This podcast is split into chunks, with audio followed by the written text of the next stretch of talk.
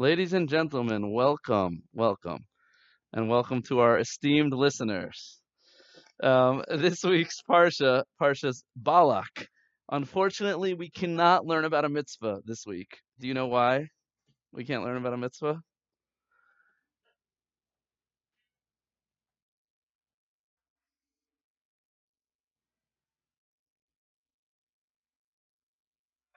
Uh, what three things?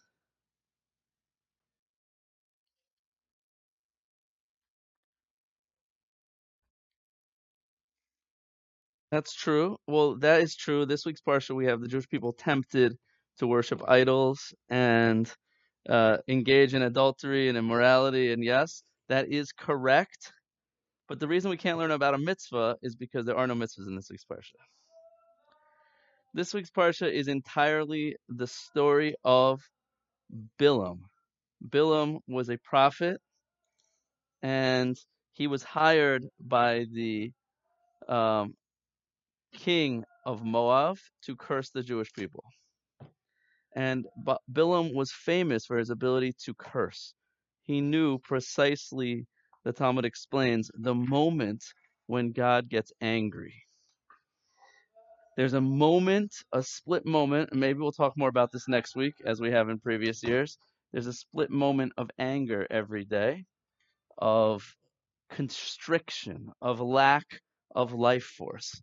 And Bilam knew how to tap into that split second, which the Talmud literally calculates is like literally a split nanosecond. He knew how to calculate that moment, and in that moment, he would curse. He had the ability to cut off others from the life force, from God's life force, and cause destruction, terrible destruction.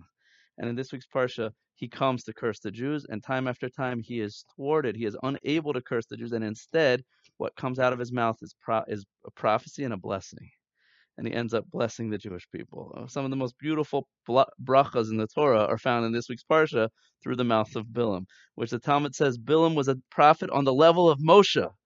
He was on the highest level of prophecy. So the question is, how? How does that work? Moshe was a refined person. The Talmud, the Torah says, was the humblest person in the world. He was of impeccable character and Moshe achieved the level of prophecy. But Bilam Bilam was a person who was looking at God's anger. He was looking always at negativity. The Talmud tells us that Bilam was engaged in the most disgusting of behaviors. He was, uh, Talmud says literally, he was engaged in relationships with his donkey, bestiality of all things. And the the the Mishnah in Pirkei Avos continues and says that Bilam was was engaged had had three of the worst character traits you can imagine it says that Bilam was basically the opposite of Avraham. Avraham, it says, anyone who has three character traits is from the students of Avraham, and anyone who has the other three character traits, the opposite, are from the students of Bilam. The three positive character traits is a humble spirit, um, desire, not having a lot of desires for physical things, and um, and, and and a good eye seeing the good in others. It says Bilam was the opposite. Bilam saw the bad in others. He was jealous of others. He constantly wanted lots of things, and he had a, a haughty spirit. He was arrogant. So, how is it that Bilam had prophecy? So, I want to talk a little bit about what prophecy is. We did speak about this last year. Perhaps it's gotten better this year. Um, and what is prophecy? How does prophecy work? The Talmud tells us that prophecy there there are um, there are a number of prophets that are recorded in the in the Tanakh in the in the Bible that are codified, but the Talmud tells us there were thousands of prophets amongst the Jewish people. In fact, they had schools that were devoted to teaching prophecy. That means it was a skill that could be acquired. So, how does one achieve prophecy? The Talmud tells us that prophecy only existed uh, for the most part in the land of Israel for the Jewish people, only amongst the Jewish people. Although there were see that there were prophets of non-Jewish nations, who and clearly Bilam was one. He lived outside the land of Israel, but uh, for the most part existed within the land of Israel, and that prophecy ended approximately 2,000 years ago. That that the sages of the Talmud prayed that the desire to worship idols be removed from the world because people used to have a tangible desire to bow down to, to graven images, to worship something that you could see, feel, and touch. And besides the Jews, everyone in the world believed in idols. And the sages prayed that that desire would go away. It was a, such a strong desire. The story, there are stories uh, in the Talmud recorded of people said that had we been there, we would have been uncontrol, have an uncontrollable urge to worship idols. Now we don't understand it. So it could perhaps be akin to our worship of money.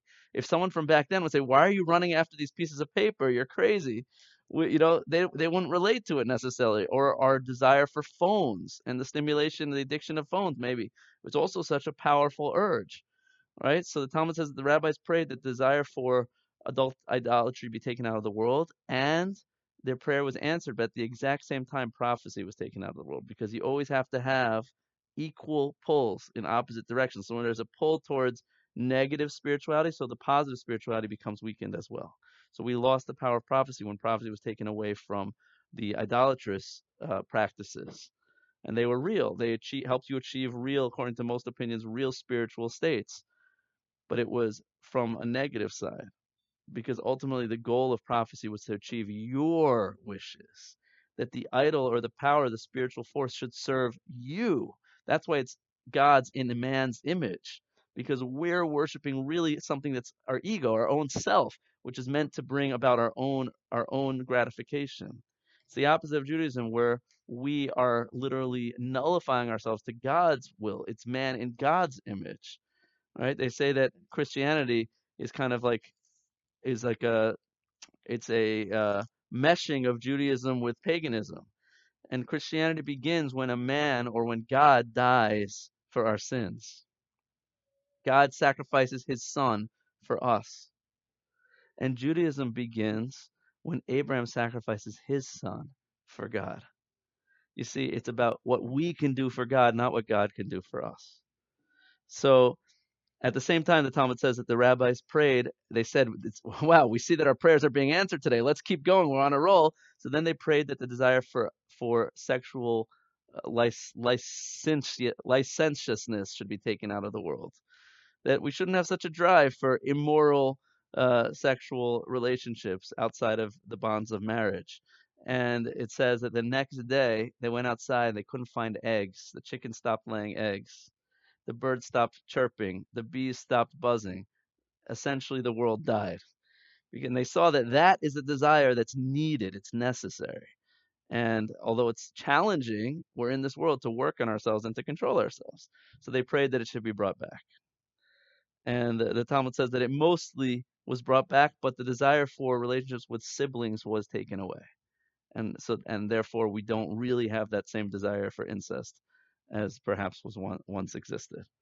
So that is the idea of prophecy. So what is prophecy exactly? How do we achieve it? If there were schools to teach you how to become a prophet, so what what's the path? So the Rambam Maimonides explains that there are three qualities that a that a prophet needs to have.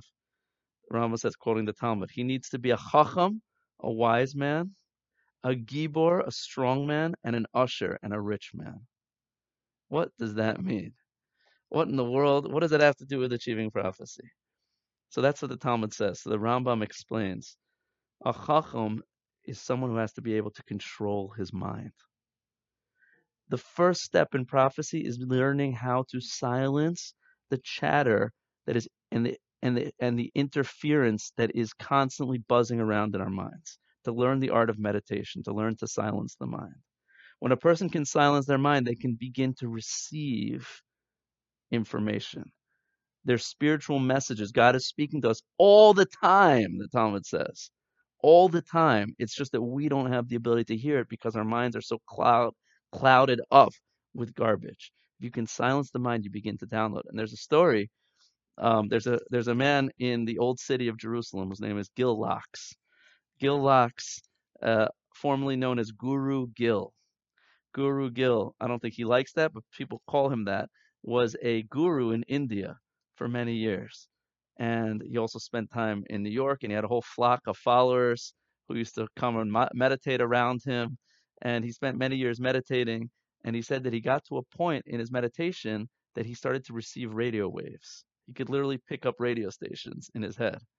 He started having crazy images of blue lights and luminous beings and angelic figures and uh, so it's pretty pretty pretty crazy stuff. So he said that when you learn how to meditate, you literally are able to tap in to all the different stuff that's going on. If I told someone a thousand years ago that there are radio waves all around you, they think you're crazy. The answer is there are things all around us. We just don't have the hardware to pick it up. That's why when you hear certain frequencies, we don't hear it, but an ant, a dog will start going crazy, a dog whistle and whatnot, because they can pick up on sensations that are beyond our hardware. So that's number one, is to be a chacham, to learn how to tap into chachma. Chachma is wisdom that comes from beyond. In Kabbalah, chachma comes from beyond the brain. It's not the brain's wisdom. Don't think your brain is that smart to come up with godly wisdom. Your brain can only get as far as it can get.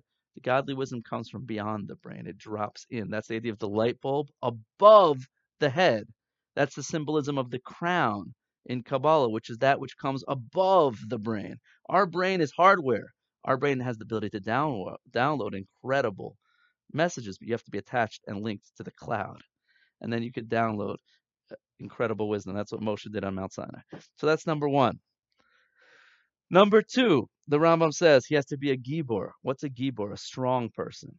So the Rambam says that is re- referring to what it says in Pirkei Avos. Who is a strong person? Someone who controls their desires. You have to have the ability to control yourself, control your desires for physical pleasure. Control your body. That's true strength. It has to have complete self-control. And then, then the third thing is who is an ashir, a, a, a rich person. The same Mishnah in Pirkei Avos says, who is rich? You know, you remember the answer? Someone who's happy with what they have. Wealth is not about the amount of stuff you have. It's about your attitude with what you have, being grateful for what you have. And that's the not being jealous. That's having appreciation for what you have. So we see these three things line up with what it says in Pirkei Avos, perhaps that that Avram had three character traits. He had an ayin tova. He saw the good, and the eyes relate to chachma, wisdom, which is in the eyes. The, the chachamim, the sages, are called the Einei Ha'eda, the eyes of the congregation. Uh, chachma has to do with being able to tap into the good that's all around us. And of course, seeing the good in yourself and others is certainly part of that. Whereas Bilam saw always the bad in everybody, right? Jews have to be good looking people. You have to see the good constantly. Um, then he says that Abraham was of lowly, lowly spirit. He wasn't arrogant, right? That means he was he was uh, he was content with what he had and who he was, and he also wasn't, um, and he had also a lowly spirit that he wasn't. It says that he wasn't. Uh, sorry. Uh, uh um, he wasn't constantly looking after physical gratification. So perhaps those are the three character traits that are mentioned in Pirkei Avos. But at the end of the day, what it means is that to become a prophet, you have to learn how to master the mind, and you have to master the heart, and you have to master the body. The body has physical desires; you have to control those. The heart longs and yearns for for arrogance and for uh, for honor and recognition and for more stuff. You have to be able to control that, and you have to be able to control the mind. So, how did Bilam get prophecy if he was on such a low level and he had all these terrible character traits? The answer is, as explained in some of the commentaries, that the way prophecy works is it's a download. And you get the prophets got messages. The messages that the prophets got were images. They received images, and it was up to them to interpret the image. And the image was interpreted according to their hardware. What does that mean? So it says that all the prophets saw with a cloudy lens, except for Moshe. Moshe saw with a clear lens. If you have a cloudy lens, if your glasses are dirty, what do you see when you look at the world? It's foggy. You see the world filtered through your tinted lenses. There's a story of someone who was uh, at the at the Louvre in Paris, and he was looking at the at the art, and he saw the Mona Lisa, and he said, "It looks like yogurt." And everyone's like, "What? What's going on with this guy?" And then he looks at uh, he looks at uh, Van Gogh and he says, "Looks like yogurt." And they're like, "What?" And then finally, someone comes to him and says, "Sir, your your glasses are covered in yogurt." So he saw the whole world through the lens. But it's more than that. If you're looking through a, a, a looking glass and the glass is dirty, do you know what you see? A really dark glass. If you ever look at tinted glass, uh, tinted windows in a car, what do you see? You see yourself. You see a reflection of yourself. So really, what it means is that the prophets saw the vision, the image that God gave them, through the lens of their own ego. The thicker their ego, the less clarity they saw the more refined their ego, the more clarity. And Moshe, who was the humblest person, saw with absolute clarity the vision that God saw. And that's why it says, and God said to Moshe, saying, Moshe said over exactly what God said. So, so what is the message to us about how to achieve prophecy? We have to refine, learn how to control our minds to be able to download. But that's the that's the software but it only is as good as our hardware. If our body and our character traits aren't refined, if we don't have control of ourselves, so then you can get the latest Apple downloads or the latest Windows, but if you have an old computer from 1998, you're not going to be able to handle that that software. So our job in this world is to learn how to refine our hardware. That means our character traits, control of our body, control of our desires, being happy with what we have, and ultimately then to learn how to meditate, how to control our mind, and then we'll be able to receive those those images when they come. One time I uh, spoke to Rav Noach Weinberg, the founder of Aish Torah, um, of blessed memory. I met I met him once, and I asked him for a blessing, and he said, "Hashem loves you so much." He has so much good and so much blessing that he wants to give you. And he's ready to pour the greatest goodness and the greatest spiritual awareness and all the levels of holiness on you. And the only thing stopping it is you. We are blocking ourselves from the incredible goodness that's around us at all times because of the interference. The interference is the noise and the chatter in, the, in our minds. The interference is the chatter in our body, but ultimately the interference is our our inability to see the good our inability to connect in the moment, to be mindful, our inability to get out of our ego, which is blinding us and co- literally interfering with our ability to truly see with spiritual insight, not with physical eyes, but with spiritual eyes. That that that allows us to see within, to see beyond. So uh, one time a student said to me, he can't wait to get married because he heard that when a chassan, when uh, when a bride and groom get married on the day of their wedding day, all their sins are wiped out and they're like a child that's reborn. So I said to him, "That's not going to help you." Said, "What do you mean?" I said, "Because that's a spiritual blessing. Getting all your sins removed, being like a newborn child, is great. That's spiritual potential. It's it's software. But if your hardware isn't purified, then the software is not going to work. You're just going to go back to your old ways." So spiritual blessings only work if we've refined ourselves and worked on our physical ability and our vessel, our ability to receive the goodness. And that's ultimately our job, what's called in Hebrew tikkun hamidos, refining ourselves. That that's the gate to spirituality and, and holiness. And ultimately, that's the gate to a happy and positive life. I'll conclude with the following story that I spoke to a, a, an old student today who told me that he had a, he just recently quit his job and he was at a company, his dream company. He'd always wanted to work for that company, and he landed his first job there. And the first day on the job, a coworker comes up to him and, he, and says to him, "Do you know who your boss, who your manager is?" He said, "No." That your manager is like the the devil incarnate, the most evil person in the world. They're going to make your life miserable be on guard. And he's like, whatever. It's like, it's my first day. I'm going to go in with open mind. He said his manager every second behind closed doors would berate him and insult him and curse at him. And everything he did was wrong and complain about him and claim that he didn't do work he was supposed to do. And he complained to the super higher ups and nobody listened because this person had protection, protection, or whatever inside the company. And literally made his life miserable. He said he was depressed for an entire year. He lost weight nightmare a nightmare and finally ended up having to quit. They said to him, if you don't improve your ways, you're being fired, or you can leave now with a package. And he took the package and got out. And even though he had evidence that he'd been doing all his work, and he said that that, that the turnaround in that department was like like a hundred percent more than anywhere else in the company. People quit all the time, and they still the company still didn't fire this person or realize that they had a problem because they were very close to that person And so I just said to him, like, imagine being that person's spouse. Imagine being that person's kids. And that's life. That's our life. If we don't take time to reflect upon ourself honestly and to recognize our flaws and to work on ourselves in a true way, then we become that broken record that just keeps repeating the same mistake over and over and over. And that's what Einstein says is the definition of insanity doing the same thing over and over again, expecting different results. If your life isn't great, if you don't love your job, if people, if you can't keep relationships, if you're having problems with your spouse, if you're overweight, etc., don't keep doing the same thing. Examine yourself, figure out what the root is of the issues, and begin to refine yourself and work on yourself. If you need a coach, get a coach. If you need a rabbi, get a rabbi. If you need a friend, get a friend. You can't do it on your own, but we all have the ability to change. Nobody is stuck the way they are. We come into this world full of desires for impure things and unhealthy relationships. We come into this dire with this world with unhealthy attitudes towards food and all sorts of physical pleasures. We come into this world with, maybe we don't come into this world, but we gain through our parents and our experiences anger, jealousy, uh, laziness, insecurities. Don't think that that's just the way you are.